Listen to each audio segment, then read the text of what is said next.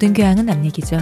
안 물어봐도 알려주는 남 얘기 아날람 138회 방송 2부 시작하겠습니다. 거기 손짓이 현란하신 홍대선 작가님 안녕하세요. 변절자 홍대선입니다. 이제 자기 입으로 말하는구만. 어, 변절의 모란봉이 됐다. 음, 잘했어요. 어.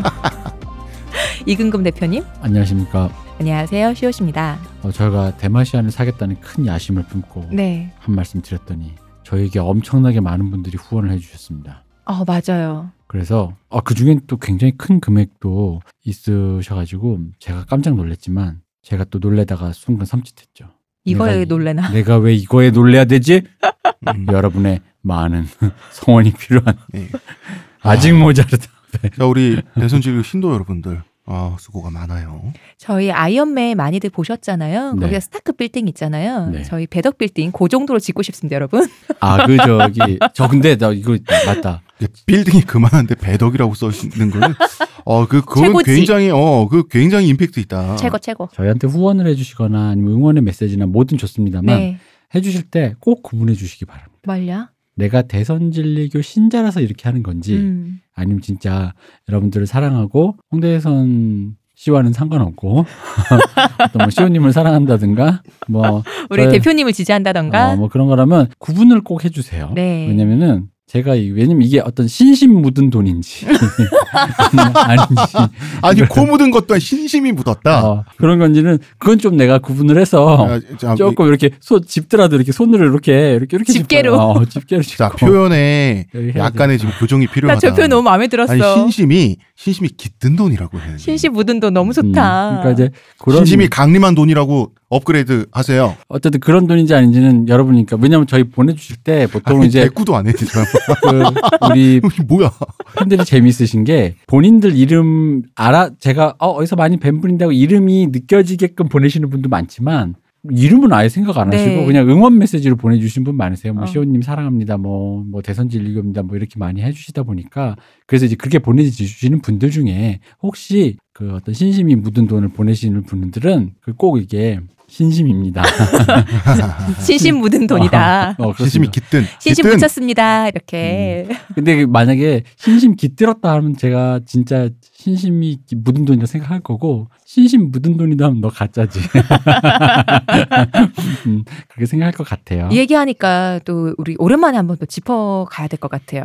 여러분 저희 방송은 대순 진리그 방송이 아닙니다. 저희 종교 아, 방송 아닙니다. 이것도 지난 지난 지난 주에 한방 게시판 댓글에 아주 핫했죠. 아, 네. 어떤 분이 저는 못 봤거든요 그거 대선입니다. 대선. 이게 이, 이 얘기의 요지가 뭐였냐면 갑자기 네. 어느 분이 댓글로 삭제돼 갖고 네, 삭제됐는데 이렇게 된 거 솔직하게 대순 진리의 팟빵이라고 공식적으로 말하시지 비겁하게 뭐 대충 이런 식이었어요. 근데 그게 처음에 농담인 줄 알았는데 음. 그 말을 처음부터 끝까지 쭉 보다 보면 이분이 되게 진지하게 말씀하시네요. 전혀 다른 종교입니다. 저희는 종교 방송이 아닙니다 여러분.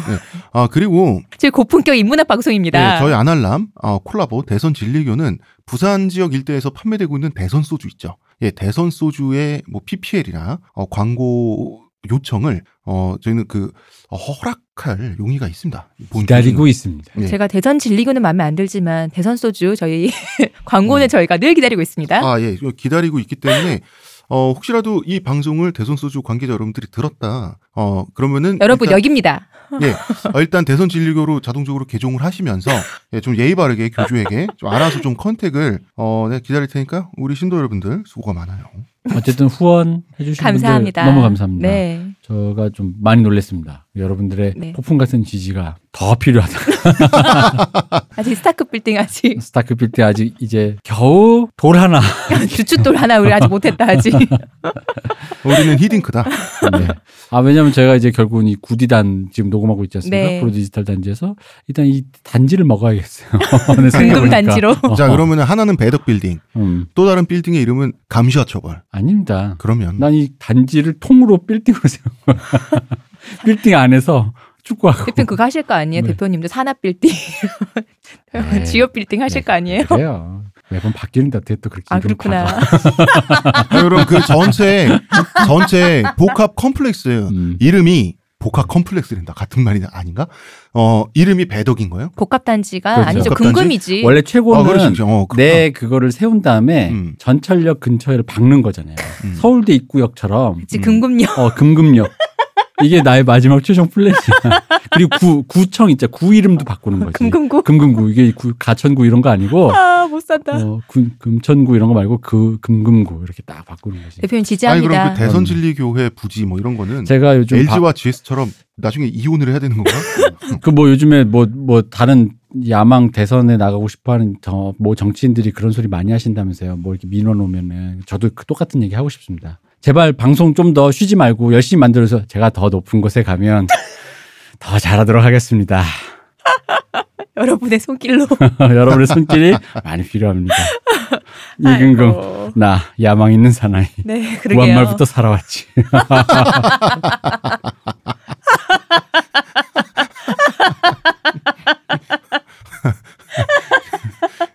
금금 더 노다지리. 구한 말부터. 아, 자, 자 이제 광고. 광고 듣고 와요, 우리. 지금 티스템 두피 클렌저와 두피 에센스를 검색해 보세요. 과학이 당신의 모발에게 주는 선물 티스템입니다. 저희 아날람은 호텔스닷컴과 최대 15%의 제휴를 하고 있습니다. kr.호텔스닷컴 슬래시 베스트 쿠폰으로 접속을 하시거나 남얘기닷컴에서 링크를 타고 가셔도 되고요. 대, 마, 시, 안, 샵에서 물건을 구입하실 때는 아날람 꼭 클릭해 주시고요. 아 언젠가 꼭 금금 AKA 대마시안으로 부를 날이 오겠지. 유튜브 채널 구독, 청취, 좋아요, 하트 많이 눌러주시고요. 그리고 여러분 저희가 또 여쭤볼 게 있습니다. 오랜만에. 제가 여러분이랑 만나는 자리를 또 오랜만에 한번 해보자. 근데 어떻게 하면 좋을까 고민을 많이 해봤는데 저희가 다른 방식은 좀 쑥스럽다 보니까 어떻게 할까 고민을 하다가 아니 그 난 난 안 쑥스러워. 저분은 빼고 합시다. 아니 난, 어차피 홍 작가는 난 피바다를 원해. 몰래 해야겠군요. 홍 작가님 이거 따로 해주자. 네. 난, 난 피바다를 원해. 홍 작가님 단독으로. 홍 작가님은 내가 단독으로 하나 준비하고 있어요. 어. 단독으로 해야겠어? 안 되겠어. 우린 안 간다. 참고로. 피 흘리기 싫어서. 어. 70에서 피 나올까봐. 이게 음. 일도 8시간 하는 것처럼 홍 작가님과 그런 걸 기획하고 있어요. 쉬시고 토요일 날 딱 나오셔 가지고 피 흘리고, 귀에서 피 흘리고 가는 거. 8시간 정도는 해야지. 음. 음. 그러니까 이게 백색 소음이 아니라 설명 소음. 음. 아, 좋다. 홍색 소음. 어 A 설명 MR. 그래서 피 홍색 소음이라서 피에서 피 나오는 거야. 네, 여하간 네 네. 저희가 해보려고 하는 형식은 저희가 영화 저 영화 얘기하는 거 많이들 좋아하시잖아요. 그래서 공개 녹음으로 저희 GV처럼 한번 해볼까 하거든요. 대관을 해서 영화를 배급을 해갖고 여러분과 함께 영화를 보고 또 저희가 영화 얘기하는 거 직접 앞에서 같이 보시고 녹음도 하고 그런 자리를 마련을 하려고 하는데 근데 문제가 대체 몇 명이나 오실지 모르겠는 거예요. 네. 음, 저희가 일단 토요일 오후쯤에 하려고 생각하고 있고요. 유료로 하려고 또 마음을 먹고 있고 죄송합니다, 여러분. 유료로 하려고 하려고 있고요. 저희도 정확하게 얼마일지는 모르겠어요. 왜냐하면 대관하는 장소랑 배급받는 영화의 또 값이 다 다르더라고요. 그래서 아마도 2만 원대에서 3만 원대 사이가 아닐까라고 예상은 하고 있어요. 어, 토요일 오후에 저희와 함께 공개 녹음 자리에 오실 수 있는 분들은 오시고자 마음을 먹으시는 분들은 어, 설문조사에 좀 참여를 해주셨으면 좋겠어요. 저희가 몇 명이 오실지 모르겠어 갖고 설문조사 폼으로 해서 어, 오시겠다 이런 말씀을 좀 남겨주십사 부탁을 드리려고 이 얘기를 드리고 있습니다. 예, 어, 지금 단계는 인원 파악이죠. 네, 그렇습니다. 인원 파악입니다. 단계입니다. 인원 파악이 되고 나면은 다시 한번 또 몇 분이나 정확하게 오실지 뭐 입금 폼이나 이런 것도 저희가 마련을 할 테니까 말씀해 주세요. 천천히 하는 겁니다, 여러분. 당장 다음 주에 하는 거 아니에요. 네. 자, 노예 해방이 됐으니까 이제 흑인들은 잘 살아야 되잖아요. 그리고 이제 북부에 있는 백인들은 원래 흑인들에게 우호적이었단 말이에요. 네. 그러니까 흑인들이 남부를 탈출해가지고 북군에 입대하고 그런 고마움도 느끼기도 했고, 왜냐하면 피라고 하는 것은 같이 흘려야 같이 권리가 상승되는 그러한 곡선이 있어요. 그런데 노예 해방이 된 이후에 흑인에 대한 전국적인 인식은 음. 좋아져야 되잖아요. 혹은 최소한 그대로여야 되잖아요. 음, 음. 또 놀랍게도 전국적인 인식은 특히 북부에서 급속도로 아주 나빠집니다.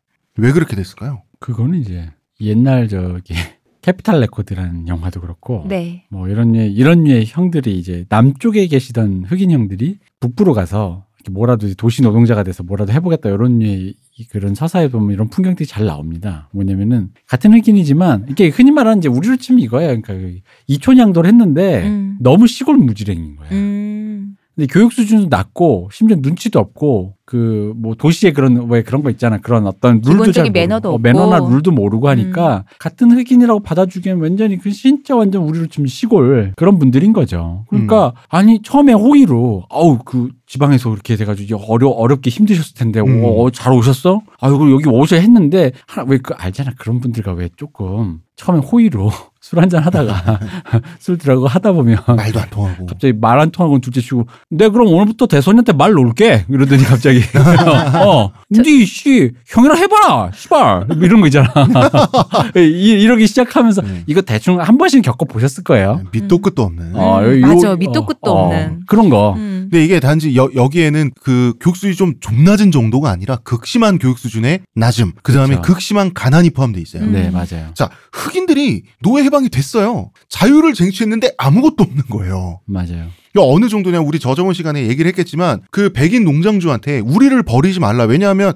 당신을 위해서 지금까지 살아왔는데 갑자기 버리면 우리 갑자기 굶어 죽는 건데 당시 그러니까 그 거대한 농장 속에서 농장주라고 거의 신적인 위치거든요. 그 안이 하나의 사회이기 때문에. 근데 농장주는 북부 점령군이 명령을 하잖아요.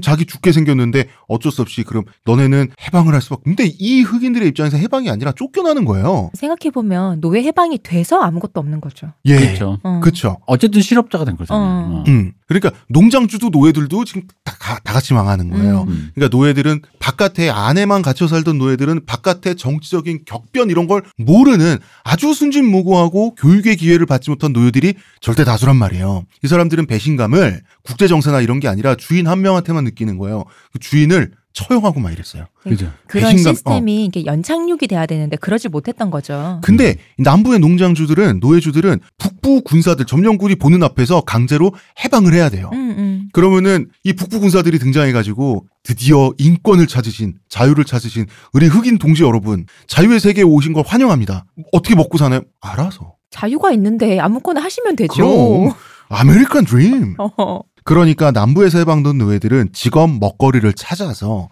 갈 때는 북부밖에 없어요. 왜냐? 직업이 있는 곳으로 음, 가야 되니까요. 북부엔 도시가 많잖아요. 음. 자, 농업지대에는 자기 소유의 농토 없이는 생업을 유지할 수가 없어요. 음. 음. 그런데 원래 좀 빠릿빠릿한 이미 성공해 있던 북군에서 장교도 하고 하사관도 하던 그 흑인들은 점령군으로 가면서 싹이 눈치, 코치 이런 거 있지 않습니까? 네. 딱땅 봐뒀다가 그- 그리고 사실 여기에는 이런 부분도 있었어요. 저 땅 딱 탐나는데 그 남부군 장교 출신이 아직 살아가지고 주인 행세한단 말이에요. 그 처형도 하고 그랬어요. 돌아가셔 주셔야겠다. 아 돌아가셔야지. 그래서 깃발 꽂아서 자기 땅 하고 음. 그런 일도 많았어요. 그리고 그 북군 출신 베테랑들이 전공도 좀 있고 그러면 그 남부를 딱 그 장악한 민주당 정치인들이 대충 그 정경유착 해가지고 그 뇌물 받아먹고 땅 주고 그랬다고요. 음. 그런데 그건 기반이 있는 사람들이나 가능하지 지금 해방된 노예들은 대부분의 노예들은 아니 무슨 돈으로 농토를 살 거예요. 그쵸. 그러니까 먹고 살기 위해서는 허드렛 일, 품삯 받는 일을 하기 위해서 그나마 직업이 있는 도시로 정말 피난민처럼 대규모 이동의 행렬이 이어져요. 음. 그러면은 이제 북부인들은 남부에서 올라온 흑인들을 드디어 뭐 이제 경험하게 되는 거예요. 그쵸. 네. 그 전까지는 바로 그 사람들의 권리를 위해서 자기가 투표도 하고 전쟁도 하고 싸워줬는데 처음에는 기분 좋죠. 어서 오세요 자유의 형제들이여. 음. 여기는 흑백의 차별이 없습니다. 음. 웬걸 북부인들이 경험하는 흑인과 다른 거예요. 말도 안 통해 너무 교육 수준도 낮고요. 빈곤하고요. 그다음에 이게 교양 수준이 낮다 보니까 폭력적이에요. 그리고 이 중에는 올라오면서 북부로 올라오면서 이 지나가는 백인 만나는 백인이나 남부인들 그리고 혹은 주인 속된 말로 제끼고 온 사람들도 많았어요. 음. 음, 범죄자들이 많았다. 꼭 범죄자라기 하보다는 이게 복수라고 하죠. 분풀이 이런 식으로 제끼고 온 사람들도 많았어요. 그러다가 봐, 자 봐봐요. 범죄를 저지르고 온 건 맞긴 하니까. 이 사람들이 무슨 돈이 있어서 지금 이게 서울에서 부산 올라가는 게 아니거든요. 올라가는 게 4시간 차 타고 올라가는 게 아니에요. 그쵸. 그러면은 남부에서 북부까지 올라가려면 도둑질을 하든지 음, 몇 음. 개월 동안 여비가 있어야 되니까. 여비가 있어야 되잖아요. 훔치든지 강도질하는 뭐가 있어야 돼요. 음, 음, 이미 그러니까 되게 무서운 사람들도 돼 있는 음. 반면에 무식해, 가난해. 자, 이 사람들이 남부에서 사악한 농장주들에게 책짓을 맞으면서 착취당하고 있는 흑인 노예들을 생각했을 때는 거리가 떨어져 있잖아요. 음. 거리가 떨어져 있을 때는 인류 보편의 박애주의에 의해서 분노해줄 수가 있었어요. 그렇죠. 근데 내 눈앞에서 무섭고 얘네들이 몰려 살면 지나가기 껄끄럽고 몸에서 냄새나고 욕설하고 그러잖아요. 그럼 이제 싫어지는 거예요. 정작 내 눈앞에서 나를 불편하게 하잖아요. 싫어요. 그러니까 소외된 채 자기들끼리만 모여서 살게 돼요. 흑인들은. 그러니까 이게 오페라 들으면서 왈츠 추던데 밥 자꾸 뭐 나타나고 랩하고 브레이크 댄스 처음 보는 거막 몸 그러니까 비틀고 막 지금의 흑인 문화가 도시의 길거리 문화지 않습니까? 네. 네. 할렘가에 자 소외된 채 자신들끼리 모여 살 수밖에 없는 게 백인들하고 말도 안 통하고 백인들하고 교양 수준도 너무 차이 나고 그리고 이제 끼리끼리 같이 와서 이제 모여들잖아요. 네. 거기가 아마 가장 어 집값도 싼 데고 음. 이런 식의 도시 외곽에 도시를 벗어날 수는 없어요. 왜냐하면 도시에서 그 날품팔이를 해야 되니까. 되니까. 그런데 그 도시의 중심가나 이런데 그럴 듯한 데 없으니까 항상 도시 안에 있지만 외곽 이것이 흑인 북부 중북부의 흑인 할렘가가 이렇게 형성되기 시작해요. 음. 한번 할렘가가 형성되니까 이제는 지나가기 싫은 우범지대가 돼요. 그래서 흑인 노예들의 자유를 쟁취해 주기 위해서 싸웠던 북부인들, 그 북부인들의 후손 백인들은 흑인을 싫어하게 됩니다. 옆에서 부대 끼면서 경험하니까 불편한 거예요. 사람은 사람의 어떤 관대함이라는 거, 사람의 박애주의라는 거는 떨어진 상태에서는 얼마든지 감성적일 수 있어요. 저 조롱하는 게 아니라. 그런데 옆에서 나에게 실질적인 불편함을 끼친다? 싫어요. 자, 독일 사람들이 터키인들을 싫어할 이유가 없어요. 그런데 터키인 노동자들이 독일에 어, 수없이 많이 가가지고 거기서 터키인 말을 형성하고 근데 거기 교육 수준도 낮고 아무래도 가난하고 그러니까 그 집 아들내미들 있잖아요. 꼭 이제 말 안 듣는 아들내미들 폭력적인 삼촌들 있잖아. 동네 음. 노는 형들. 이런 애들이 독일 사람들 때리고 강도하고 그러니까 터키 사람들이 싫어한단 말이에요. 낮지니까 때렸지. 오스만 트루크도 표- 그렇게 할 말은 없습니다. 이것은 그래서 이 슬럼가가 20세기 들어서 우범지대가 돼요. 이것은 수십 년간 진행된 과정인 거죠. 나라님도 못세 이게 못 건진다. 가난 구제는 못한다는. 네, 그건 거죠. 음. 근데 사실 가난 구제를 못한다기보다는 이거는 약간 방임에 가까운 거죠. 방- 왜냐면은 미국 역사에서 여러 번의 기회가 있었던 걸로 아는데 그런 의미에서 근데 이제 그 여기 이 부분에 그 흔히 말 복지 정책, 네. 복지 정책 혹은 빈곤 구제라는 게 뭐 물론 나라님이 이걸 완벽하게 구제할 수 있는 그런 부분은 아닌 거지만 기본적으로 여러 번의 단계에서 지금의 미국의 의료보험처럼 네. 그 어떤 그 미국인의 정서상으로 용납하기 힘든 어떤 그런 부분에서 좌초된 게 많았다 그러더라고요. 음. 아 거기까지는 그건 너무 사회주의 아니냐 공산주의 아니냐 이런 음. 느낌. 음. 음. 자, 이제 흑인 사회는 흑인 사회대로 슬럼과 할렘과 이런 걸 형성하면서 이제 black street들이 생겨나게 되지만 흑인 사회는 흑인 사회 내부에서도 어떤 분열이랄까? 어떤 이런 감정적 결이 생겨요. 즉, 흑인 사회와 흑인 사회의 내부와 외부가 개토화된다라고 볼 수도 있어요. 자, 개토라고 하는 것은 어떤 출입 금지, 네. 어떤 통제 구역 같은 걸 보통 개토라고 하는데 빈민가를 뜻하기도 네, 하고요. 빈민가를 뜻하기도 하죠. 이 개토화라고 하는 것은 되게 재밌는 거는 이 빈민가 내부에 개토 내부의 사람들이 이 개토화를 강화시켜요. 음. 왜냐하면 피해자 정치의 어떤 순수성을 따져요. 뭐냐? 전후 흑인의 대부분의 사람들은 목화 산업에 투입 내지는 관련된 이제 노예 출신이 많단 말이에요. 음. 성공한 흑인은 극소수란 말이에요. 근데 성공한 흑인은 슬럼가에 살아요, 안 살아요? 안 살죠. 그러니까 좋은 데 살 거 아니에요. 음. 그러면은 백인하고 일하고 백인하고 교류하고 하는데 이러한 흑인들을 보는 슬럼가의 가난한 흑인들은 이런 흑인들을 백인들보다 더 싫어하는 거예요. 왜? 다 엉클톰이에요. 음. 자, 어떤 회사가 됐든 내가 정치인이에요. 그럼 대통령이 되지 않는 한 내가 회사에 다닌다. 그러면은 그 회사의 CEO 회장이 되지 않는 한 내 위에는 상사가 반드시 한 명은 있어요. 음. 음. 백인일 거 아니에요. 그러면은 이거 사람이 악감정을 가지고 바라보잖아요. 그럼 아 백인 밑에서 구실구실하면서 충, 부역한다. 어, 부역하면서 백인처럼 살려고 음. 야 저렇게 이렇게 저 엉클톰이다. 명예백인. 나 그게 그래서, 엉클톰이 되는 나 거야. 그래서 그 비슷한 얘기 들었어. 그거 알아? 뭐야? 이명박 박근혜 때 공무원 시험 통과한 애들은 10년 놀아야 돼. 재밌지 요거. 아, 좋지. 한숨 난다 진짜. 야 소신의 십수. 아, 음. 10세 아 그럼 그때 공무원 된 애들은 그거 그거야. 어. 음. 소신의 십수. 네, 차마 말을 못하겠지만 어, 네. 부역자요 부역자. 음. 제야 선비야? 야 세상에. 아, 그러니까 이 개토화라는 건 이런 거예요. 음. 저렇게 저런 행동 거지, 저런 걸음걸이, 저런 옷차림, 저런 말투의 흑인들 피해. 나쁜 애들이야. 이런 것도 개토화인데 내부의 개토화는 우리 진정한 흑인은 이러고 다녀야지. 그죠. 저기 백인 동네에 사는 가짜 흑인들, 엉클톰들은 백인 흉내 내면서 양복배 입고 다니고 음. 백인 말씨 쓰는데 어 저건 진정한 흑인. 그즉 개토화는 내부와 외부에서 동시에 진행되게 돼 있어요. 음. 이것이 피해자 정치의 어떤 한 갈래 중의 하나이고요. 인간은 이렇게 되기가 굉장히 자연스럽지 않아요? 자연스럽죠. 자연스럽죠. 아주. 자연스럽죠. 어. 그러니까 왜 그 우리 저 제가 예전에 우리 아날람 초기 때부터 얘기했던 거 학교 때 아디다스 신고 있다가 네. 이상한 사람 취급받는 어. 그, 그 커피 자판기 커피 뽑아 먹었다가 그냥 저 완전 진짜 나라를 팔아먹은 사람 된 것 같은 네. 그게 뭐냐면 그 내부의 순수함을 어. 다지는 계기인 거예요. 어, 너님은 지금 철이 없어가지고 지금 그런 미제 동물과 그런 매, 매국적인 행동을 하고 있는데 음. 그래서는 안 된다. 음. 매판 자본에 점령된. 그러니까 그게 뭐냐면 내부의 개토화. 진정한 대학생이 아니다 너는. 음. 음. 그 나라를 구국을 나라를 생, 나라를 생각하는 그런 지성인으로서의 자격이 없다. 음, 넌 음. 정말 먹고 대학생이구나. 음. 놀고만 먹는. 그 단어 진짜 오랜만에 듣는다. 그러니까, 어. 먹고 대학생. 그래서 이제 흑인들이 등장하는 많은 영화 네. 여러분 보시면 항상 이런 장면이 많이 나올 거예요. 한번 기억을 반추해 보세요. 어디 딴 동네 가서 정신 차리고 그나마 이 슬럼가에서 음. 좀 이렇게 변호사가 됐든지 좀 이렇게 건실하게 살고 있는 흑인이 뭐 고향 사촌 뭐 찾아서 가끔 인사하러 명절에 왔는데 아니 좋은 차에 양복을 빼입고 오지 않았겠어요? 그 말투도 옛날에 요 브라더 하는 거랑 달라요. 음. 아, 그렇죠. 그러면은 뭔가 아래로 훑어보면서 잘 사는구나. 나 거기에 비꼼의 의미가 들어가 있는 그쵸. 거죠. 아, 너 진정한 우리 스타일을 벗어났구나. 어. 너 진정한 블랙 맞아? 그 이러한 개토화는 동시에 진행된다. 이것은 우리가 굉장히 많이 경험한 거다. 음, 음. 사실 그런 거죠. 해병대도 맛 비슷하죠. 우리나라 해병대도 아. 왠지 더 센 모습을 보여주니까 더 하늘짓도 막장해야 된다. 내부 결속 하는 어, 게. 내부 결속.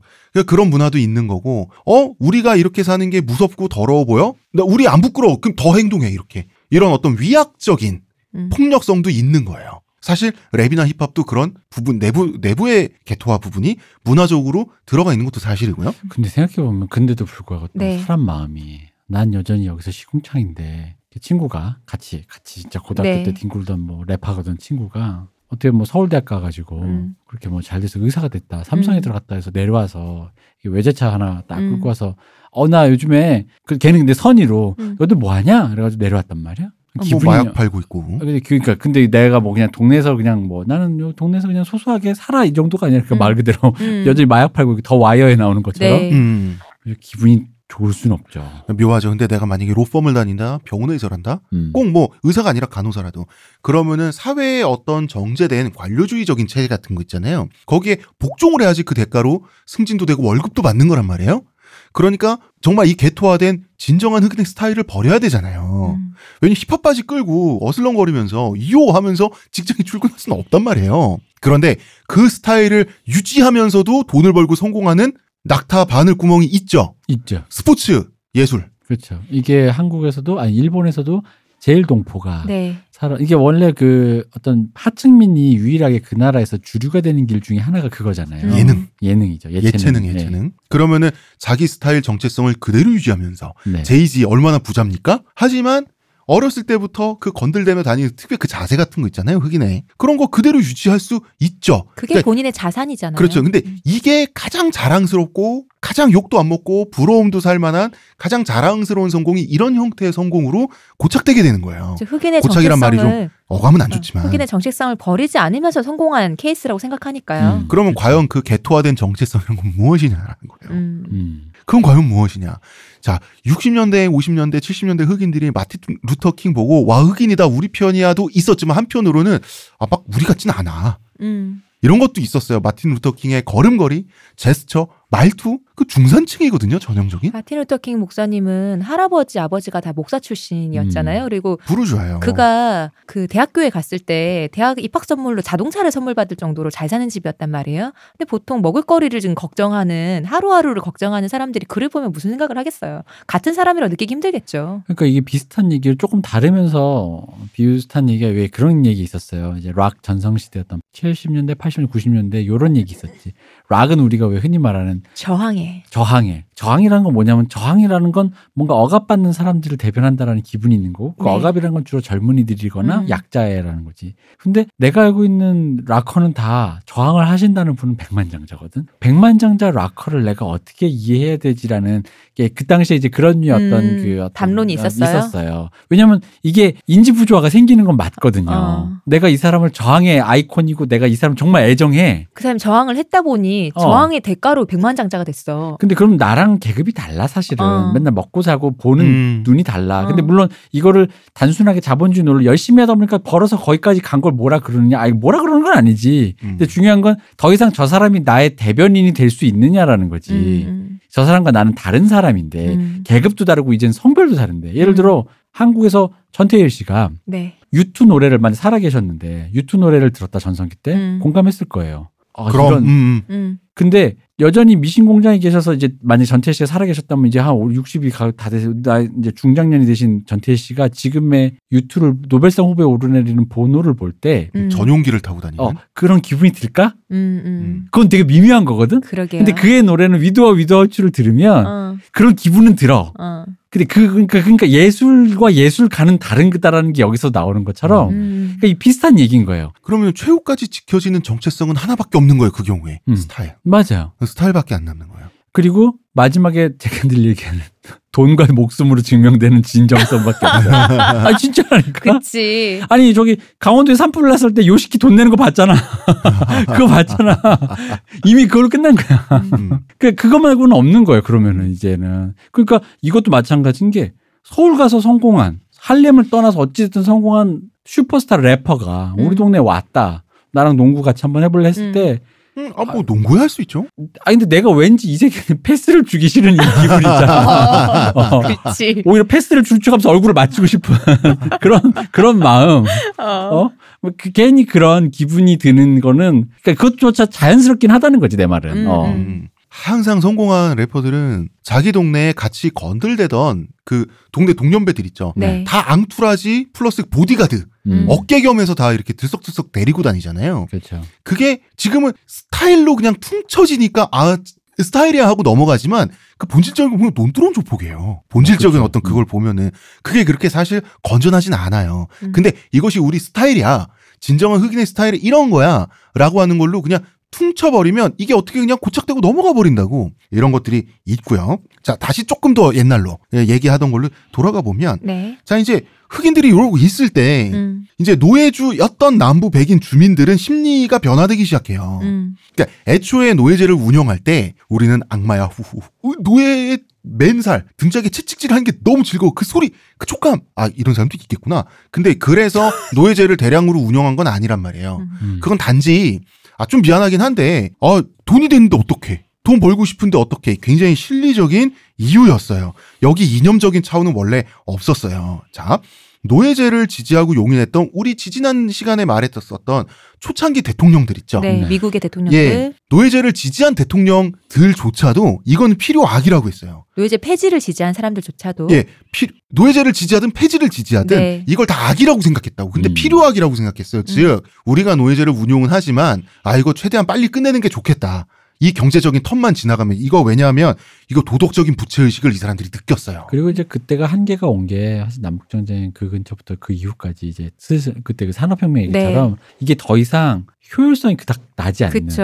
어. 음. 음, 나지 않고 사람을 그래서 이게 재밌는 게 그래서 왜 개인적 정비라고 이 군대 용어 정비라 그러죠. 음. 그 개인적으로 뭔가 하는 걸 아웃소싱화 시켜버린다는 거잖아요. 이게 뭐냐면 옛날에는 밥도 주고 재워도 줘서 노예를 만들었는데 음. 그죠, 그죠. 자유를 줌으로써 월급 주니까 밥 밥 먹는 거 네 돈으로 사 숙식은 먹고 알아서 해야지. 어, 집도 알아서 해야지. 집도 알아서 구해오고 뭐 출퇴근 시간 두 시간 걸리면 그네 알아서 할 문제지. 내가 이- 약간 이런 식의 음, 음. 어떻게 보면 비정한 자본주의 논리라고도 할 수 있는데 이런 식으로 그 사람에게 그 모든 걸 전가시켜 버리는 다른 의미의 아웃소싱이 음. 발전되는 거잖아요. 네. 그런데 인건비가 그러면 그런데 인력이 몰려서 인건비가 낮으면 음, 음. 그 삶의 수준은 그럼요. 굉장히 비참해지는 거예요. 그그 누굽니까 레이 아, 영화 음악가 레이 음. 그 음. 영화를 레이 찰스. 보- 어, 레이 찰스 그 영화를 보면은 이제 처음에 그 눈이 머는 장면인가요? 어릴 때 그 장면이 나온단 말입니다. 네. 그러면 그게 당시에 당시의 흑인 거주 구역의 모습이 이렇게 쭉 펼쳐져 있어요. 음. 음. 굉장히 황량하고 그냥 흙밭 진흙밭에다가 뭐 잔디밭 이런 것도 없고 보- 보도블록도 없고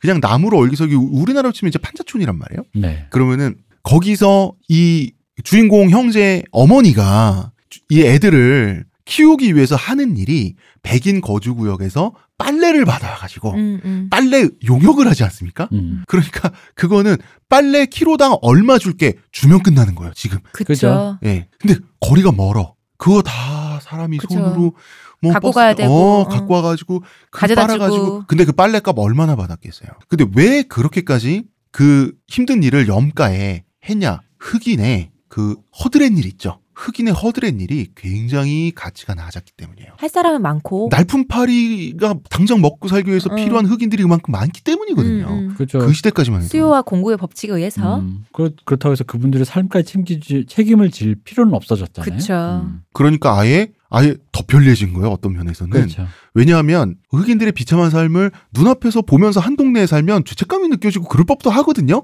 음. 이거는 와서 빨래를 가져가고 빨래가 깨끗해진 빨래가 다시 오잖아요. 그 쿠팡 로켓맨 배송 같은 거예요.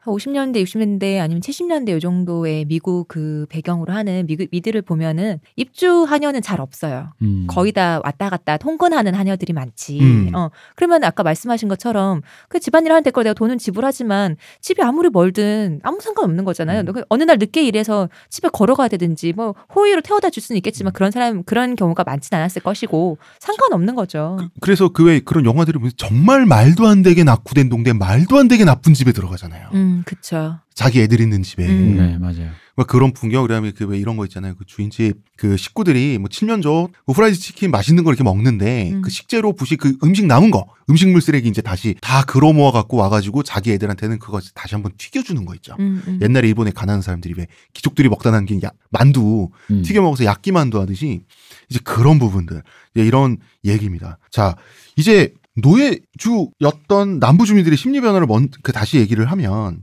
그러면은 필요악이라고 생각하고 언제나 실용적인 결정이었고 도덕적 부채 의식도 느끼긴 했단 말이에요. 그런데 이제 전쟁에서 패배하고 나서 공화당 연방이 노예제를 적폐로 규정하고 그럼 노예제를 운영했던 우리를 적폐로 규정하잖아요. 음. 그러니까 거꾸로 노예제를 지켜야 될 아름다운 전통으로 생각하기 시작. 사람은 충분히 그럴 수 있다고 왜냐면. 강제로 뺏기고 음. 지금 강제로 뺏기고 정의 구현을 당한 굉장히 불이한 내가 뭐가 돼 있단 말이에요. 강제로 뭔가 뺏겼는데 니들이 잘못됐대. 전쟁에서도 졌는데 음. 그, 그 상태에서 우리가 뭔가를 뺏겼단 말이에요. 그건 아까운 거예요. 이제 이제부터 인종차별이 말이죠. 그 전까지는 실용적이고 부를 기득권을 유지하는 차원이었다면 이제는 인종차별이 이념화돼. 우리가 그렇게까지 나쁜 짓을 했을 리가 없잖아요. 어 내가- 그렇게 되는 거예요. 맞아. 내가 맞아. 나의 이웃이 우리가 그럴 수, 그, 그 정도는 아닌 거잖아. 그러다 음. 보니 그럼 사람이 합리화를 하게 되잖아요. 합리화하게 돼요. 음. 이념화되면 언제나 이념화는 항상 순혈주의로 계속 빠지잖아요. 음. 음. 그러니까 미국 땅의 흑인이 사라져야 한다. 이런 백인 순혈주의로 진화가 돼요. 음. 흑인을 노예로 수입한 사람들이 바로 이쪽 사람들인데. 그니까. 이제 이, 이 백인 농장주들의 몰락한 백인 농장주들의 남부의 후손들은 어, 흑인을 미국 신성한 미국 땅에서 청소해야 된다. 음. 이렇게 음. 어, 이념화되고 그러니까 나치 비슷하게 되는 거죠. 극우 세력이 생겨나게 되는 거죠. 아, 그렇습니다. 아버지가 잘못하셨네라는 얘기. 그런 이러한 배경 속에서 우리가 알고 있는 그 유명한 KKK단이 나오게 돼요. 네. 자, KKK단은 쿠클럭스 클랜이죠. 네. 다들 아시다시피. 근데 이제 쿠클럭스가 이 발음을 막 쓰다 보니까 원래 그 그리스 신화의 키클롭스, 사이클롭스 있죠. 네. 이 사이클롭스 회 약간 요런 뜻인 것 같은데 또 쿠클럭스 클랜이 왜 방아쇠를 총을 당길 때 끼리릭 하는 거에 또 의성어기도 하다 그러더라고요. 음. 음, 그러니까 뭔가 좀 어떤 폭력적인 그런 분위기는 들어가 있는데 원래는 이 테네시 주에서 이 아주 그 전원에 풀밭이 펼쳐진 이런 마을에서 평화로운 분위기 속에서 남부군 출신 음. 여섯 명의 퇴역 군인이 그 뭐야 음주 가무 모임으로 그냥 편한 마음으로 만든 거예요. 음. 그러니까 뭐 레저 모임 같은. 아 같이 술도 마시고 음. 춤도 추고 옆에서 누가 기타 치고 있으면 어, 누구는 또 벤조 가지고 와가지고 띵까띵까 하고 벤조지. 음. 남부는 벤조지. 음. 그런데- 슬라이드 기타죠. 예. 그래서 KKK단이 남부의 이런 분위기를 만든 게 아니라 네. 음. KKK단도 그냥 친목 단체인데 네. 남부의 분위기가 이렇게 인종차별적인 그런 이념적인 순혈적인 그 극우적인 걸로 가니까 KKK단도 여기에 발맞춰서 극우적인 단체가 되는 거예요. 어떻게 되냐면 이 교조화되기 시작하니까 애들이 점점 막 나가는 거예요. 음. 그러니까 이 단체를 정작 결성한 조직의 수장. 이 사람이 이제 남부군 출신 장교란 말이에요. 수장은 야 니네 그러면 안 돼. 너네 정말 이렇게 막 나가고 뭐 흑인들 다 쏴 죽이고 뭐 다뭐 이런 얘기를 할 거면은 나 그냥 빠질래. 이러는데 이 조직원들이 말이죠. 우리는 원래부터 옛날부터 민주당을 지지하는 민주주의자이므로 다수결의 원칙으로 어 다수결이 당신을 지지한다 이거예요. 너못 빠져. 못 빠져나가. 이게 민주주의야. 이게 민주당의 가치야. 그래서 강제로 평생 이 KK단 조직의 수장이 부상하게 돼버려요, 이 사람이. 어디서 뭔가 발해가 난 것 같은. 네. 아 이게 저 감투를 주는 게 참 그래서 창립자는 강제적으로 종신 교주로 강제 추대돼요. 음. 그 평생 탈출을 꿈꿨는데 그런데 또 강제로 이렇게 해놓고 일본 천황 같아. 이 조직원들은 절대적 충성을 평생 바친다. 음. 그건 그나마 다행이네요. 음. 그래서 이게 교주는 조직원들한테 붙잡혀 있지 않을 때는 본인도 죄책감이 느껴지는 거예요. 음.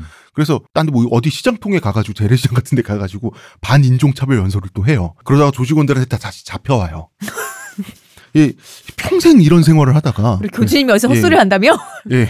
그래서 두 권을 썼나? 아니 그러니까 헛소리 하는데 교주에게 평생 충성해야 되니까 어, 교주를 패거나 그러진 못해요. 그치. 야, 이거는 들고 와야지 어, 그냥. 예. 근데 이제 연방 정부가 가만히 있습니까? 연방 정부 저 폐잔병 놈들 음. 좀, 좀 미쳐가지고 이제 집중 단속이 돼서 일단 겉, 겉으로는 와해가 돼요. 음. 자, 근데 이게 뭐가 있냐면 겉으로 와해가 되면 음. 이게 오히려 KKK단이 어, 팽창하고 성장하는 자양분이 돼요. 음지로 가다 보니 그러니까 이게 이 솔직히 말하면 이게 이게 정신병자들이잖아요. 심하죠. 일베 같은 애들이잖아요. 놔두면 그 안에서만 놀아요. 음. 근데 이거를 겉으로 와해를 시켜버리니까 와해가 되면 어떻게 됩니까? 정부의 부당한 탄압을 받은 지사들이 돼요. 음. 그러니까 지하에서 저변이 확대되는 거예요. 이게 참 웃깁니다. 그래서 이게 자, 자, 이건 잘못된 운동이지만 운동은 운동이죠. 그렇죠. 운동을 와해시킨다라고 하는 거 굉장히 애매모호하고 굉장히 이거는 어려운 거예요. 그래 정권 입장에서 언제나 이 KKK단 제일 유명한 게 패션이잖아요. 네. 길다란 꽃 하얀색 꽃가를 이렇게 음. 뾰족하게 그리고 이제 종교적 의식인데 눈만 뚫은 거. 그렇죠. 종교적 의식인데 반은 기독 다 기독교 의식인데 반은 기독교적인데 나머지 반은 기독교를 완전히 데칼코마니처럼 반대로 해가지고 이제 사탄 숭배 의식 같은 걸로 음. 원래 그 사탄 숭배 의식은 와 간지나지 않냐 약간 이런 걸로 시작했어요. KKK가 네. 백인 우월주의뿐 아니라 동성애도 반대하고 네. 어, 그리고 그 백인들이라 할지라도 흑인들을 지지한 사람도 탄압을 해야 되고 음. 음. 어 그러니까 이제 그 백인들의 환바 의 환이 아리안이거든요. 네. 우리는 뭐 북방의 드넓은 촌 말 달리던 우리의 기상은 환 뭐 이런 거잖아요. 얘네는 아 이 아름다운 하얀 피부에 이 조상의 조상 이 순혈한 족보를 따지면 아리안 이거예요.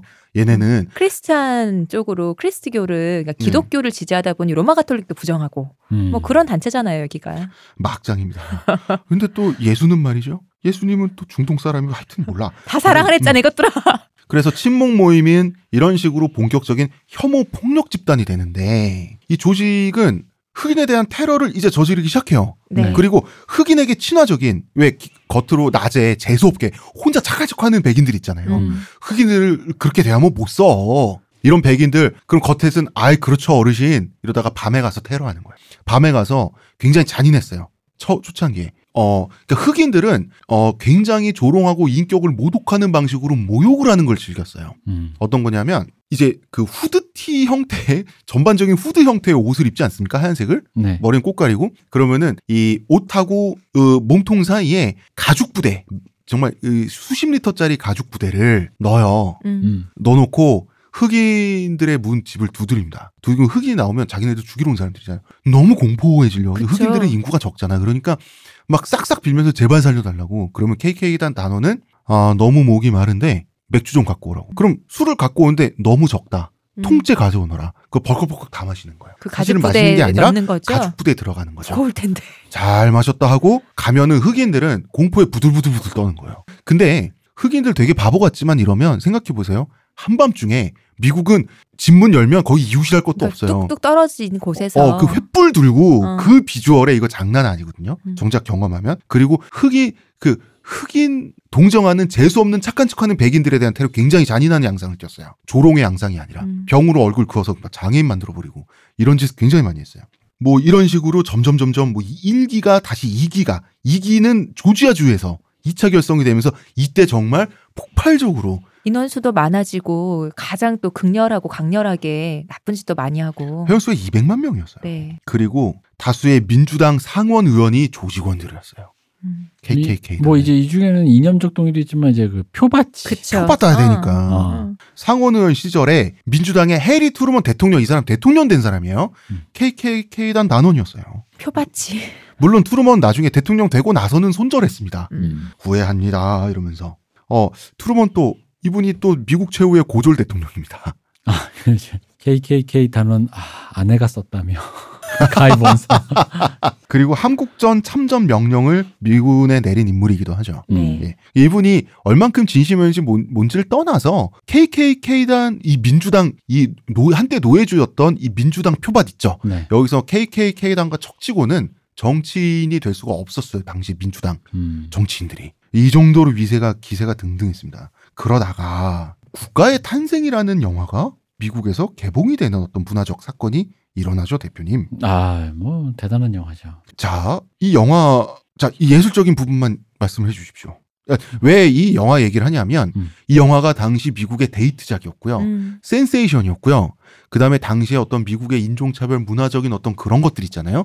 그 핵심 중심에 있던 영화였어요. 그리고 영화 전체의 역사에서도 중요하다고 하더라고요. 그 영화 역사에서 이제 이게 1900년대 초기니까 영화 언어라는 게 이제 막 우리가 알고 있는 익숙한 영화 언어가 이제 막 개발되던 시기인데 바다 건너편에 소련의 음. 에이젠슈타인이 몽타주 이론이라는 걸 만들었죠. 몽타주 이론은 뭐 별거 없습니다. 저번에도 얘기했지만 컷과 컷이 붙었는데 이런 느낌이 나더라. 네. 그러니까 요즘으로 치면 인지 과학, 인지 심리학적인 거를 그냥 과학적 근거는 없는데 경험적 데이터를 동원해 가지고 이게 맞겠거니 해서 짜내신 분들이에요. 그러니까 이 사람들이 대단한 게 음. 실제로 지금 다 맞아. 과학적으로 다 인지가 그 이 뭐냐면 그 이런 류 영화 이론들은 인지 심리학적인 이론으로 다 베이스가 마련됐는데 이전에는 이 사람들은 그런 과학적 근거가 없으니까 예술적 직관으로. 직관과 경험만으로 있는 거야. 이렇게 이렇게 해 놨더니 사람들이 이렇게 느끼더라라는 아. 거지. 그래서 초창기 영화 감독들은 대단한 직관을 갖고 있는 사람들인 건데 음. 에이젠슈타인이 바로 이 컷과 컷이 붙었을 때 이런 의미가 나온다라는 의미의 거대한 의미의 이걸 몽타주 이론을 만들었다면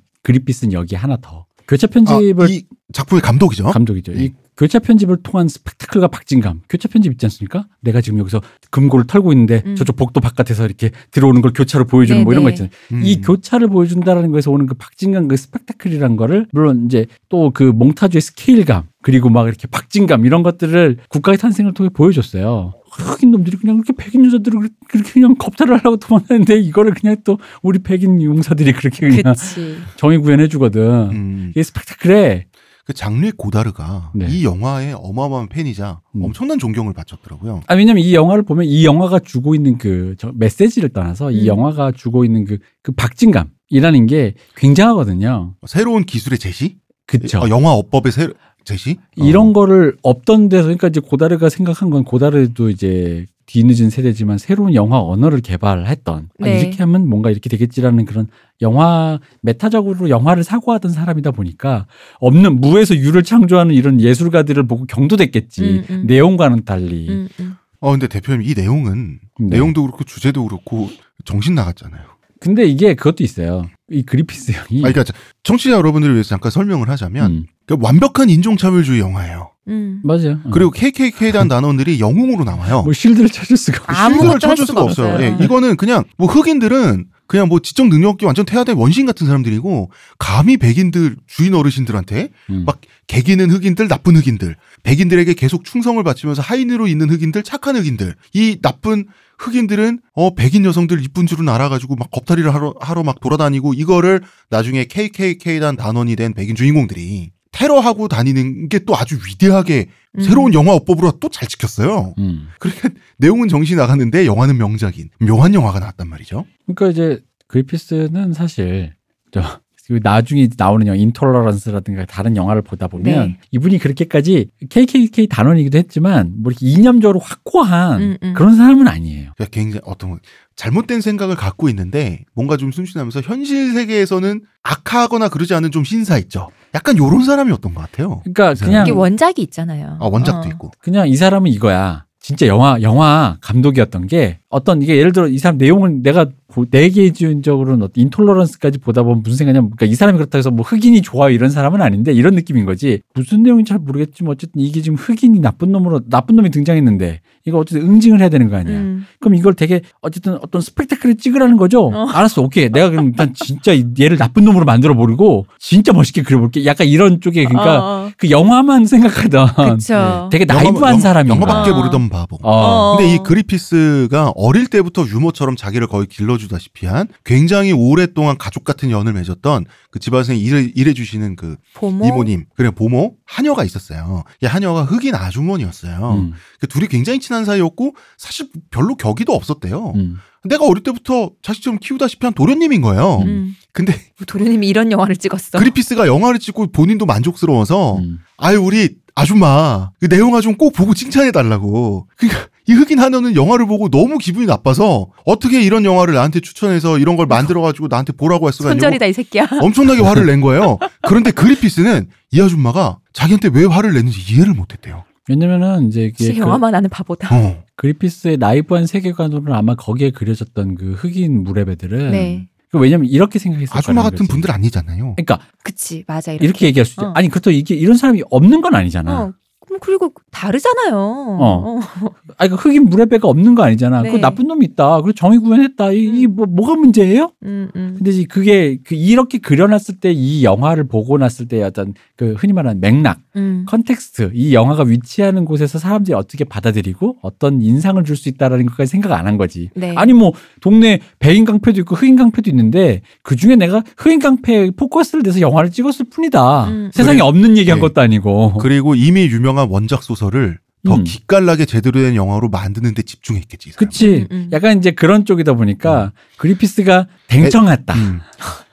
댕청한. 어, 근데 댕청. 애초에 원작 소설가 자체가 KKK단이었단 말이에요. 음. 아니 그러니까 KKK가 거기서 정의를 구현한 사람이 나왔겠지 사도로. 근데 KKK단이 어둠 속을 뚫고 횃불을 들고 그 영웅처럼 등장하는 이런 구도 네. 이런 거 기가 막히잖아요. 그러니까 영화 근데- 기법상으로는 기가 막히다 음. 영화가. 근데 음. 이때 당시 대통령 우드로 윌슨이 이 영화를 보고 또 극찬을 했어요. 당연히 이 사람 민주당일까요? 공화당일까요? 뭐 뻔하죠 뭐. 민주당이죠. 이 우드로 윌슨은 인종차별주의자였으면서도 우리나라 역사, 한국사 배우다 보면 항상 민족자결주의 나옵니다. 네. 네. 민족자결주의, 우리나라 독립운동사 큰 영향 끼쳤고 3.1운동에도 민족자결주의 나옵니다. 요 민족자결주의라는 아이디어를 최초로 내놓은 사람이 우드로 윌슨 대통령이에요. 그런데 이 사람은 동양인의 민족 자결엔 관심이 없던 사람이기도 사실- 했죠. 사실 민족 자결주의가 이제 그렇게 말하니까 되게 기깔나는 것처럼 들리지만 사실은 민족 자결주의는 이거예요. 그냥 좀, 좀 조금 더 시니컬하게 보자면 왜 그 우리 지금 남 남부가 망해가지고 네. 남부에 있는 노예주가 야 나도 먹고 살아야 되니까 니들 오늘부터 해방이니까 니들도 다 알아서 먹고 살아야 돼 주인한테 화냈대잖아. 음. 그런 의미의 니들 해방이다라는 의미의 민족자결주의 아, 를 얘기한 것도 거예요. 있죠. 예. 너네가 알아서 먹고 살아야지. 니네끼리 먹고 살아 알아서. 야 우리가 어떻게 니네 식민지로 잡았는데 이제 서로 이제 우리 조약 맺고 다 이제 우리 우리도 이제 집에 가기로 했어. 음. 먹고 살아. 그럼 뭐 하겠어? 니도 자결.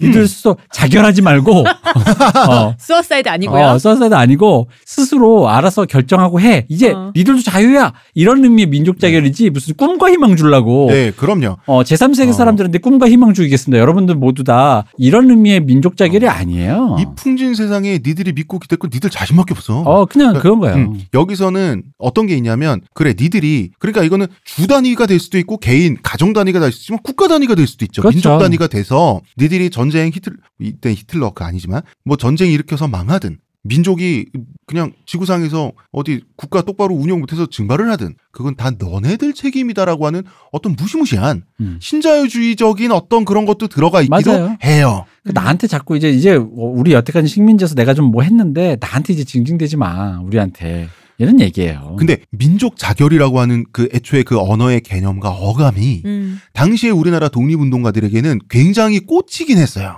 자결, 자결. 민족 할복. 자결이 아니라 우리 민족의 운명은 우리가 스스로 결정해야 이게 민족 것. 자결이니까 어쨌든 민족 자진. 뭐 사실 동양인 사실 동양인의 민족 자결에는 관심이 없었지만 민족 자진이라 민족 자진 민족 자폭 뭐 많습니다. 민족 자결하니까 약간 괴는 다르지만 네. 이걸 거의 순수하게 지켜낸 것 같긴 해. 미시마 유키오의 최후가 아 천황으로 가자. 이건 정말 아니겠는가? 내가 죽어주 할복. 할복으로라는 생각이 갑자기 굉장히 유미적이군요. 민족 자교주의 맞네. 네. 아, 미시마 유교. 아니, 그렇게. 오랜만에 그- 등장하셨네요. 근데 이분이 문학가로서 천재 문학가잖아요. 아, 글은 뭐 우리 신경수 선생님도 무의식으로 베낄 정도로 그렇게 예. 좋은데. 그러니까 확실히 너무 좋죠. 그러니까 직업인의 직업 기술과 이 사람이 중이병인가 아닌가는 별개 일인 것 같아. 이 직업 기술과 보면. 인품은 다 다른 겁니다. 난 인성도. 그렇게 섹시하고도 우아한 말을 진짜 기쁨을 아는 몸이라니. 아, 어쩜 그렇게 섹시하고도 우아해. 기쁨을 아는 몸이 되었다. 그러니까 정말 이 한 문장으로 많은 것이 정리가 되죠. 네. 뭔가 언피시 하려고 이렇게 살짝 살짝 건드리거든. 음. 어 근데 못 가겠어. 정확하게 목덜미가 안 잡혀. 자, 어찌 됐든 연방 주둔군이 물러날 때는 주둔군을 뺀 거예요. 북부 공화당이 네. 미국에서 이제 뺄 때가 됐다. 한 어 거죠. 연방이 뺀 거죠. 연방이 어. 연방이 뺄 때는 아 이제 꾹꾹 눌렀겠지. 저것들이 이제 뭐 민주당 뭐 이렇게 됐는데 그리고 이제 그거를 뺄 수밖에 없는 게 애초에 그, 그럼. 그 나라의 이념과 그렇죠. 배치되는 어, 거예요. 배치되는 이제. 거잖아요. 이제, 어. 이제 명분이 없어. 이제 가야지. 어. 이제 정됐으면. 어. 연방 주둔군이 물러나니까 남부는 공화당은 깜짝 놀래요. 민주당이 다 당선돼 버린. 음. 음. 우리가 어제 일부에서 이야기했던 바로 그 악감정 음. 이런 것들 그리고 흑인의 힘을 억누르려는 반동이 일어나게 돼요. 음. 자 뭐냐? 흑인들은 인구가 아직도 만만치가 않아요. 아무리 북쪽을 북부에 먹고 살만한 곳을 떠나기 그 하기 위해서 가도 왜냐하면 지금 우리는 지금 그 지금까지 뭐 우드로 있은 얘기, KK에 대한 얘기 이 얘기 했지만 그 전후로 약간 되돌아가서 하는 얘기거든요. 전후 복구 기간은 남북 전쟁 10년 정도예요. 그 직후 얘기를 지금 하는 거예요. 그러니까 흑인들이 아직 많아요. 음. 인구가 그러면 이 흑인들이 정신 차려가지고 흑인들을 위한 우리 백인들의 기득권을 빼앗는 투표를 흑인들은 할 거 아닙니까 당연히 그죠. 투표권이 생겼으니까 그러면은 투표를 못하게 해야지. 자 투표를 일단 하지 못하게 유도를 해야 돼요 음. 강제는 못해 법적으로 그쵸. 왜냐하면 연방군이 서슬퍼렇게 지켜보고 있으니까 음. 그리고 그두 번째 투표권을 쟁취할 만큼의 지적 경제적 능력을 키우지 못하도록 그 상황을 유도하고 싶어하는 계속해서 사회적 약자로 남겨야 되는 거예요. 흑인들은. 음, 정치 같은데 관심 못 가지게. 네. 어. 먹고 인턴- 사는 데만 바쁘게. 인터넷 끊고 투표일 날 일시키고. 그쵸. 어, 아, 그렇게 비슷한 거예요. 음. 그리고 투표율도 안 가르쳐 준다든지. 음. 음. 자, 먼저 투표권 박탈. 자, 원칙적으로 박탈하면 연방군이 내려와서 다 잡아가요. 네. 그런데 이 민주당 상처받은 기득권 아재들 우리가 그렇게 사악한 인류의 적폐였단 말이야. 음, 음. 이 사람들 자 실질적으로만 투표권을 박탈하면 돼요. 그럼 뭐냐 하면 문맹 검사를 한 거래요. 자 문맹 흑인들을 대상으로. 어 자기 이름을 쓸 줄 알아야지 투표하지 이게 핑계예요. 음. 그리고 흑인들을 대상으로는 투표하기 전에 문맹 검사를 한걸 한답시고 헌법 해석 다음 헌법 조항을 해석해 보시오. 그 다음에 흑인들이 흑인들 중에 이를 악물고 헌법을 외워 헌법 조항을 외워갖고 나타난 흑인들이 생긴 거예요. 라티노 능력죠. 이거 너무하지 않습니까? 지들도 못 읽을 거면서. 그리고 그리고 이제 이런 백인들 있잖아요. 백인들은 A부터 Z까지 써보세요 알파벳을. 음. 이런 걸 하는 거예요. 음. 그러니까 흑인들은 투표장에 자기 투표하고 싶어도 안 시켜주는 거예요. 관문이 너무 높으니까 예. 갈 수가 없는 거죠. 자, 그럼 이렇게 백인 우월주의자들이 일단 재빨리 법을 먼저 장악을 해서 흑인들이 영향력을 유권자로서 행사할 수 있는 기회를 원천 차단을 남부 주들에서 이런 일들이 그 광활한 지역에서 동시에 일어나요. 법을 그렇게 새로 만들면 되니까요. 그렇죠. 자, 그러면 흑인은 실질적으로 투표를 할 수가 없어요. 네. 그리고 어떤 짓까지 했냐면 어, 떤 머리 좋은 흑인들은 라틴어까지 배워간 사람들이 있었나 봐요. 음. 있겠죠. 예, 그러니까 아예 아예 그 투표권 그 투표 용지를 발급받는데 세금 영수증이랑 맞바꿔야 돼요. 음. 고액의 세금 영수증. 아니 지금 해방된 지 노예에서 얼마 되지도 않았는데 무슨 재산과 뭐 경력이 있어가지고 고액의 세금 영수증이 생깁니까? 이러다 보니까 각 지역에서 흑인의 투표율은 0%에 가까워지는 거예요. 음. 사실상 제로. 많은 남부 지역에서. 거의 모든 모든 남부 지역에서 모든 모든이라고 불러도 무방할 것 같아요. 음. 그리고 주마다 흑백 차별법을 발의해요. 네. 이제 굳혀야죠. 입법을 해버. 지금 이 주들에는 흑, 흑인들 흑인 차별이란 게 지금 인원화돼 있어요 이미. 음. 흑인 차별해야 돼요. 이게 정인 줄 알아요 지금. 그 백인들이 먼저 싹 그냥 뭡니까 그 입법 기관을 다 장악해 놓고 주마다 네. 입법을 시켜버리는 거예요. 그리고 이 차별법이 너무 심하니까 음. 뭐 흑인들은 백인들이랑 같은 도로 걷지 마라 뭐 음. 교육의 기회도 박탈하고 막 임금은 어디로 뭐 이렇게 해버리고 얼마까지 뭐 얼마까지만. 받을 수 있게 해버리고 해버리니까 그러면 흑인들은 데모할 수 있죠? 머릿수 많잖아요. 곡괭이 들고 쟁기 들고 우리말로는 죽창이라고 하죠. 스트라이크 실력 행사할 수 있죠? 이거를 KKK단이 테러하는 겁니다. 그러면 그 KKK단을 현지 경찰 보안관이 보호해주는 구조로 돼 있는 거예요. 이렇게 돼버리면 남부에 있는 흑인들은 그냥 샌드백이에요. 그냥 죽임당한 이거는 구원을 요청할 데가 없는 거예요. 이거 어떤 상황이냐면 그 빌리 할러데이의 그 Strange Fruit라는 열매 그 이상한 열매라는 노래가 있잖아요. 우리 예전에 한번 그 말씀드렸었죠. 이거 유명한 노래잖아요. 네, 빌리 할리데이 편 할 때 우리 요거 한번 그 전체를 읽어드렸었잖아요. 그죠. 이게 뭐냐면 남부에서는 조- 어 이상한 열매가 열린다. 열린다네. 그게 뭐냐면 그 사람이 목 매달려가지고 나무에 주렁주렁 열린. 그러니까 백인들이 흑인들을 나무에 매달고 린치를 가했던 사건이 있었잖아요. 그거에 대해서 초등학교 교사였나요? 그분이 시를 쓴 거에 음. 대해서 곡을 붙여서 빌리 할리데이가 불렀었잖아요. 음. 그게 이상한 열매죠. 그리고 우리가 도시의 승리라는 그 책 얘기를 아마도 물뚱심송 고 물뚱심송님과 그 얘기를 하면서 그 대면 접촉이라는 얘기를 했어요. 네. 자 대면 접촉이 안 되면 이 상향 평준화가 안 되죠. 음. 그러니까 흑백 분리. 간단히 말해서 학교, 병원 이런 공공 시설 있죠. 주거지는 물론이고요. 음. 공공 장소, 그러니까 대중교통을 같이 이용하더라도 어, 흑인과 백인이 한 공간에 있지 못하고 반드시 차별을 둬서 거리를 두게 하는 거 있죠. 자, 이러면 대면 접촉이 이루어지지 않으면서 흑인들은 계속해서 교양 수준, 그 직업 능력의 수준 이런 것들 계속해서 열등한 상태로 강제로 머무르게 하는 거예요. 음. 이게 흑백 차별법입니다.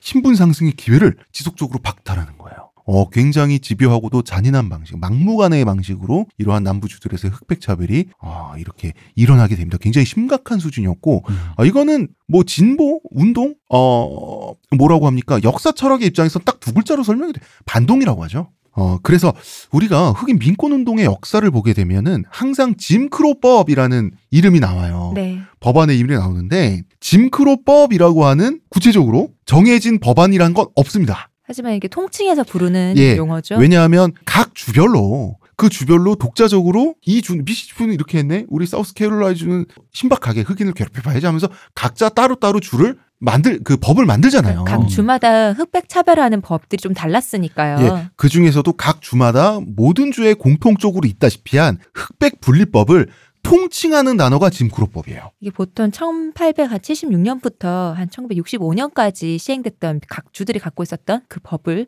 말하는 게 짐크로법이죠. 예. 어, 짐크로법은 일단 짐크로에 대해서 먼저 말씀을 드리자면은 음, 그 영국 이민자였던 코미디언이었던 그 연기한 캐릭터인데 그러니까 시골의 초라한 흑인의 굉장히 희화한 캐릭터잖아요. 근데 네. 이게 너무 선풍적인 인기를 끌다 보니까 짐크로라는 말 자체가 흑인을 비하하는 말이 되죠. 이때 당시는 사실 니그로는 이- 흑인을 욕하는 말이 아니었어요. 음, 근데 음. 짐크로는 흑인을 욕하는 말이었어요. 왜냐면 크로가 또 까마귀란 뜻이에요. 이게 이 쇼의 이름을 민스트롤 쇼라고 하는데 네. 굉장히 이제 형식화돼요. 음. 어, 그러니까 일본의 만담극 보면 항상 그뭐 츠코미가 뭐라 그럽니까? 그 츠코미의 복해? 음. 뭐 이런 식으로 어 이렇게 뒤통수 딱 때리는 정신 차려 이런 음. 역할 하나 있고 음. 어또 이렇게 약간 어리버리되다가 이렇게 한 대씩 콕 맞으면서 정신 차리는 여기 두 명이 티키타카 하면서 하는 일본의 전통 만담극의 형식 있지 않습니까? 음, 음.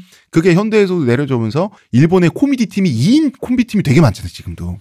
음. 근데 이 민스트럴 쇼라고 하는 것도 이게 시골주와 서울주예요. 그쵸. 이게 뭐냐면 짐 크로는 아무것도 모르는 그 순박하고 멍청한 조롱의 대상이 되는 시골 흑인이에요. 시골 흑인이 대충 이제 상경을 하면 거기에 그 백인들을 흉내내고 아주 그냥 그 뭐랄까 아주 그 제비처럼 막 구는 좀 약삭 빠른 그리고 본인 되게 잘난 줄 아는 깍쟁이처럼 구는 어그 서 그러니까 도시 흑인이 있어요. 그래서 이 도시 흑인이 시골 흑인 짐 크로를 놀리기도 하고 그러면서 서로 티키타카라는 흑인을 조롱하는 극입니다. 음. 음, 이 민스트럴 쇼는 흑인의 입장에선 사실 굉장히 괘씸한 쇼죠. 시커먼스 같은 거야 시커먼스. 우리나라 옛날에 시커먼스. 음. 오, 오늘도 시커먼스 망했다, 망했다. 그, 나도 기억나는 이유가 내, 내 옛날에 그거를 좋아했어요. 재밌다고 봤죠 당연히 음. 그때는. 잘못된 줄을 모르니까.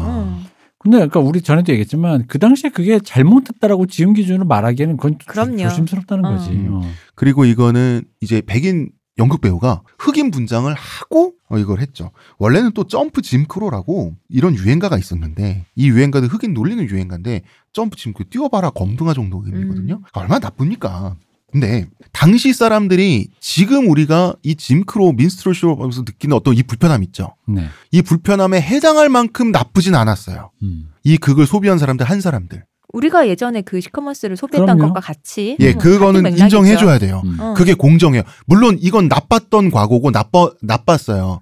그러나 그 사람들의 도덕성에 대해서는 우리가 좀 더 조심스럽게 접근해야 되는 거 맞아요. 당시엔 아직까지 지금만큼 예민하지 않았다 정도로 생각을 해야지. 그랬으니까 미개했다고 생각하면 음. 안 되죠. 뭐 그런 거예요. 그래서 어, 항상 시골주의 캐릭터는 짐크로, 음. 도, 도시주의 캐릭터는 집군 해가지고 이런 거였는데 이게 흑인의 조롱의 우리 짐크로법이라고 백인들이 쓰게 되면서 음. 그 통칭하는 법안의 별명이 됩니다. 이 법들이 그냥 옛날 남부 연맹에 있는 그냥 모두 아까 말씀하신 그런 공공기관 이런 데서 합법적으로 인종 간의 분리를 허용하는 거였잖아요. 근데 이게 흑인들은 분리되어 있지만 평등하다는 그런 사회적 지위를 갖게 한다고 하는데 이게 말이 이상하잖아. 분리된 어떻게 평등하느냐? 아, 분리해서 너네끼리 평등하게 한다는 거죠. 음, 음. 자 분리하되 평등하게 요 얘기를 좀 해보, 해보죠.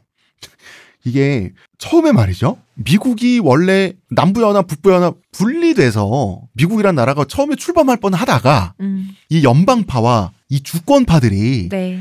특히 남부, 북부 이렇게 서로 야 그래도 우리 함께 가야 되니까 연방이란 걸 만들어서 그 주권은 어느 정도 보장하고 뭐 이러면서 그런데 우리가 한 나라고 한 연방이면 우리가 큰 틀에서 타협을 해야 되지 않냐라고 음. 해서 억지로 타협적으로 나왔던 게 그 5분의 3 원칙 얘기를 우리가 했었잖아요. 네, 네.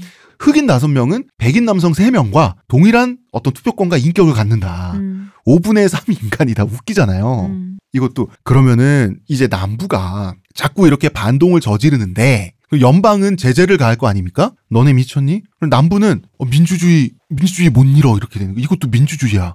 음. 이렇게 되는 거예요. 우리의 주권을 공화주의자, 연방주의자, 너네 북군이 전쟁에서 우리를 짓밟고 이겼다고 해서 우리의 주권을 이렇게까지 막 짓밟을 수도 있는 건가요? 라고 하면 그러면은 저게 잘못된 건 알아. 흑인들이 너무 안 됐고 아 이럴 거면 남북 전쟁 우리가 왜 해서 이겼지? 그런 기분이 들긴 하지만 철저하게 집 다시 한 번 더 짓밟기는 그럼 그때부터는 내전도 아니고 그럼 나라가 이상해지는 거거든요. 그럼 이제 인종 청소밖에 없지 뭐. 음. 음. 남부 백인 인종 청소밖에 음. 없는 거예요. 그러니까 그러면은 최소한의 절대적인 대원칙을 지키되 주별로 주권을 행사해 가면서 입법을 한번 해봐라. 이 원칙이 뭐냐면 분리하되 평등하게 해요. 분리는 하지만 흑백이 음. 그러나 원칙적으로 어 흑백 평등해야죠. 우리 다 같은 인간인데. 자 타협안으로서 우리 타협했어요라고 이렇게 문제를 딱 덮는 셈치는 반창고로서는 뭐 어떻게 어떻게 될지 모르는 문장이에요. 분리하되 음. 아, 분리하되 평등하다가 평등하게 실질적으로 말이 됩니까? 아니 백인 입장에서 아니 야 평등하지. 내가 뭐 해코지하겠다는 것도 아니고 서로 따, 다르게 가지. 얘 남녀 화장실도 분리하잖아. 그럼 평등하지. 아니 그러면 그럼 같이 쓸까? 그 서로 불편해하니까 분리하자 이거지. 아, 내가 지금 졸리고 피곤하 내가 순간적으로 속으로 어 같이 써야 되나 나 이러고 있었어요. 음. 요즘 성평등 화장실이 있으니까요. 근데 그럼요. 분리하면 분리되면 평등하지 않습니다. 실질적으로 음.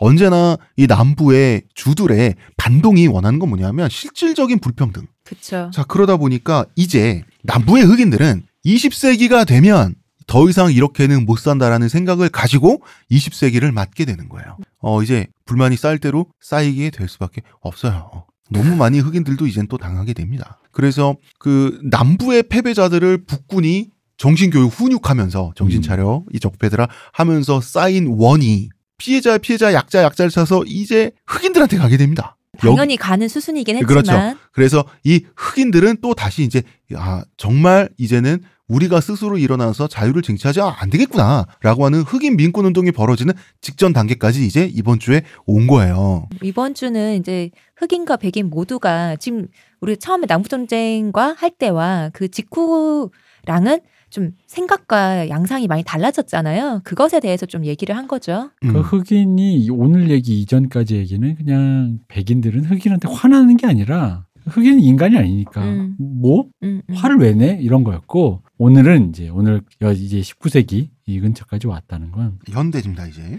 백인도 화가 나고 흑인도 화가 나고 어. 어. 서로 화가 나는 거죠. 서로 피해자고 어. 어. 서로 피해자고 서로의 재산을 갈취하는 것만 갖고 무능력한 사람 같고 서로가 나의 세금과 나의 재산과 나의 기회를 갈취하려는 무임승차자 같고 그렇게 보는 거죠.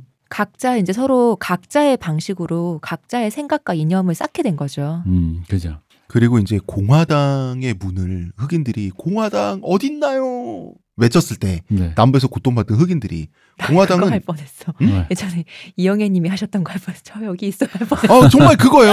저 여기 있어요. 이거예요 진짜. 어. 그럼 공화당의 태도는 아 거기 계세요. 음, 자유 들었잖아. 음. 이거였단 말이에요. 할 만큼 한거 공화- 아닌가요? 예, 공화당은 이 흑인들이 정작 현대적 시민 의식을 가지고 고통받고 자유를 쟁취하려고 할 때 이때 공화당은 사실상 방치 상태였던 틈을 노려서 이 다음 주가 되면 무슨 얘기가 민주당이 그 틈을 치고 와서 흑인이 지지하는 정당, 진보 정당, 보수 정당 거꾸로 뒤집혀져 버립니다. 지금 우리가 생각하는 네. 그 구도로 가는 거. 지금 우리가 알고 있는 정치 구도, 네. 보수 진보, 어, 공화 민주의 구도가 역전이 돼 버리는 그런 현상이 이제 다음 주에 일어나게 됩니다. 일어나게 된 배경을 이제 오늘 좀 얘기를 했죠. 음. 네. 자, 일단 여기까지 해야 될 것 같아요. 그러게나 오늘. 말이에요. 예. 결국 우리가 좀 거시적인 이야기를 나눠보고자 이뭐긴 얘기를 여기까지 끌어왔고 중간에 스피노프까지 해서 어, 저는 변절자도 한번 내봤고요. 음. 대박고가 아니라 그러니까 대- 된 거지 무슨 됐지. 그 대박 앞으로 다시 그럼 변절 턴백은 안 되는 건가요? 그거 알아서 하세요. 알아서 하는 거예요? 아 그러고 보니 그러네. 그러니까 그러면 이제 그 변절자가 아니라 철새란 이름으로 아 근데 아, 철새. 글쎄 긴 얘기 하지 말고 끝냅시다. 끝냅시다. 자, 의문의 근육 시호님, 우리 스튜디오. 비워드니까 감사합니다. 문화평론가 이동기 대표. 감사합니다. 감사합니다. 저는 교주 겸 변절자 겸 작가 홍대선입니다. 감사합니다.